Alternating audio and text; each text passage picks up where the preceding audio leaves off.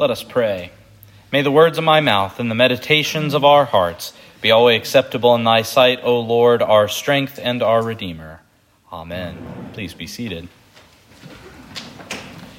They say it's a rude guest who comes to dinner and talks about theology and politics, but the reading's required of us today.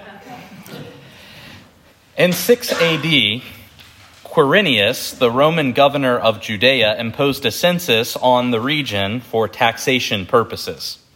And this census provoked a resistance from a Jewish leader named Judas of Galilee, who encouraged his fellow Jews not only to not participate in the census, but to actively resist it. His group of discontents went so far as to burn homes and steal the livestock belonging to Jews who did participate in the census. Now, at that time, there were three major factions in Israel.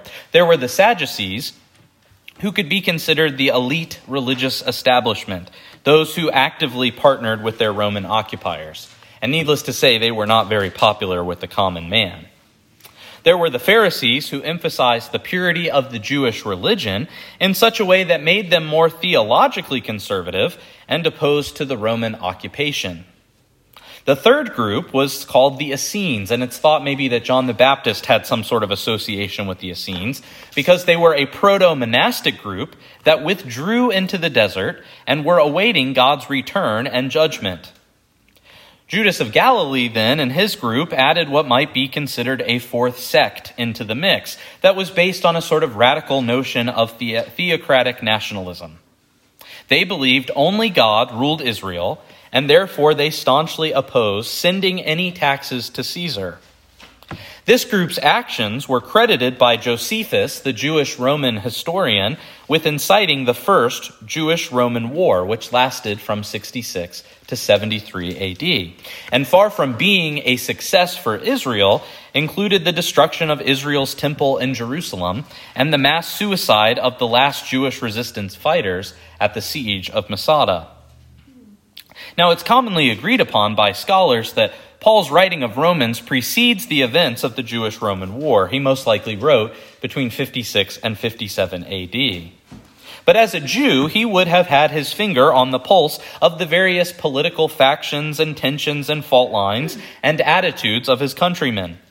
He intimately knew the tendencies of these four sects because he describes himself in the letter of Philippians as a Pharisee of Pharisees and would have been familiar with the more radical tendencies in the popular Jewish psyche.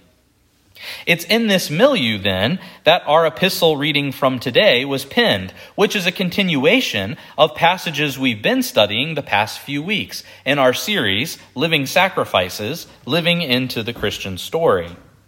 What we will see is that Paul continues to flesh out that story for us today as he carves out a middle ground, a tightrope, tightrope that Christians must walk on, one that avoids the anarchy of the theonationalists like Judas of Galilee, while simultaneously avoiding the idolatry of the emperor cult of Rome that worshiped the emperor as a god. What Paul argues on the foundation of the Old Testament is that God works for our good in all things, even in the actions of the state which he has appointed, so that we can grow in holiness. Paul's discussion about obeying government officials is interconnected with his discussion in chapter 12, where he expressed our Christian duty to love both our brothers and sisters in Christ, but also all of those that we encounter outside of the church, including our enemies. The trajectory of Paul's larger argument from chapters 12 to 13 moves from our individual private lives to how we engage with the public civic sphere. As such, his goal is not so much a systematic treatment where he prescribes a particular mode of governance like democracy or monarchy, but rather his focus is on discussing our orientation, those who are in Christ and participate in his self sacrifice toward the state, whichever state we might find ourselves in relation to. We can therefore understand that while Paul's context was very different from ours, and that he was writing in the context of a Roman Empire that was at best indifferent to Christianity, but at worst openly hostile to it, The principles that he gives us in our reading this morning transcend that particular context and become enduringly relevant even for us today. Now, the first point that Paul makes is that Christians should obey governing officials because the government is appointed by God. And he gives this instruction to every soul, meaning that it's something we should all take seriously. Now, this is not a thought original to St. Paul. He's drawing heavily from the Old Testament. For example, Proverbs 8:15 reminds us that by me, the Lord, kings reign and princes decree justice. Daniel 2:21 says, "He changeth the times and the seasons; he removeth kings and setteth up kings. He giveth wisdom unto the wise and knowledge to them that know understanding." Jeremiah 1:10 tells us something similar. See, I have this day set thee over the nations and over the kingdoms to root out and to pull down and to destroy and to throw down, to build and to plant. The Deuterocanonical book, The Wisdom of Solomon, which is a beautiful book, in chapter 6 echoes similar sentiments. Listen, therefore, O kings, and understand. Learn, O judges of the ends of the earth. Give ear, you that rule over multitudes and boast of many nations. For your dominion was given you from the Lord, and your sovereignty from the Most High. He will search out your works and inquire into your plans. So we owe obedience because these are divinely appointed institutions. The church father Ambrosiaster explained that obedience to the state is actually a tool that helps us learn how to be obedient to God. But there is a balance here. Contra Judas the Galilean and the radicals, obedience is the norm. Contra the Romans and their emperor worship, Paul reminds us that government is appointed by and judged by God.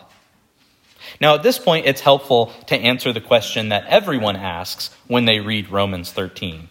To what extent should we be obedient? Is our obedience unconditional? St. Augustine, in his commentary on Romans, says no. He reminds us that the state's authority extends over matters temporal, not over things spiritual. Nor do I think should we read St. Paul as saying that God endorses every temporal action that a ruler takes.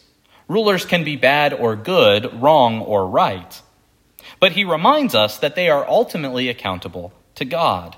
We see something parallel in the 39 articles of religion in the back of the prayer book, where it says that even an ungodly priest is someone that God can use to administer his sacraments and preach his gospel. Similarly, a bad ruler can still be used by God to accomplish his will. So, for example, if the state tells us that we need to wear masks or social distance, I think that there's an obligation to obey. But if the state were to say that as a minister I was no longer allowed to say the Mass, then I would have to respectfully disobey. But our default setting should be obedience. The reason for that posture of obedience, Paul says, is that resisting the state is resisting those appointed by God, an act that Paul warns leads to judgment. Because a ruler should punish bad conduct, but if you do good, you receive commendation. One can think about our very own Ronaldo Brown here at St. Paul's, who has so enriched our community through his humanitarian activities that he's received recognition from local authorities for his work. He received fairly recently the Dallas G. Pace Humanitarian Award. At the same time, we should acknowledge that the ruler bears the authority of the sword, which means they are a legitimate means whereby God executes his judgment in the world. So, as we pray in the prayer for the whole state of Christ Church, we beseech thee also so to direct and dispose the hearts of all Christian rulers, that they may truly and impartially administer justice to the punishment of wickedness and vice. But Paul reminds us our obedience is not purely because we're interested in avoiding punishment or gaining temporal rewards. There's something deeper at work. He says that we should obey not only for wrath, but also for conscience sake. It's not just because we fear punishment, but because we know that disobedience is bad for our souls. Understanding and abiding by God's providential ordering of our world is good for us Not doing something out of fear is less good than if our motivation comes from a love of Him and a desire to be built up into the image of Christ. So, contrary to Judas of Galilee, Paul concludes by saying that as Christians, we should pay tribute, which probably speaks to property taxes. We should pay customs or revenue, which probably refers to sales taxes. And he goes on to say that we should pay fear and honor, which speaks to a respect for those in offices of authority that leads to a larger posture of obedience.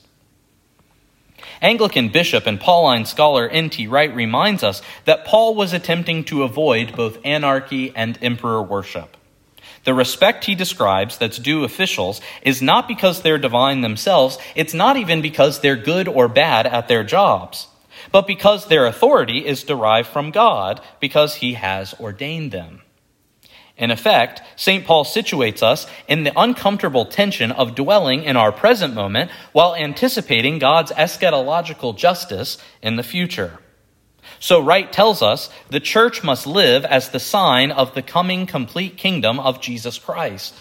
But since that kingdom is characterized by peace, love, and joy, it cannot be inaugurated in the present by chaos, hatred, and anger.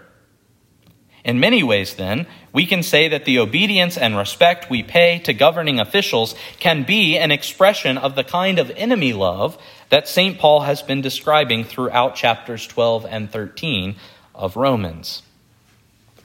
Now, as American Christians, we occupy a democratic republic in which we can participate to a greater extent than Christians could in Paul's day.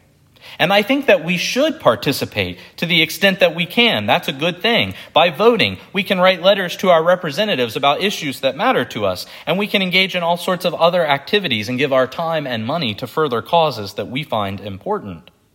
And I think that the goal for those of us who are Christians should be to better the lives of our neighbors and to increase ways of human flourishing.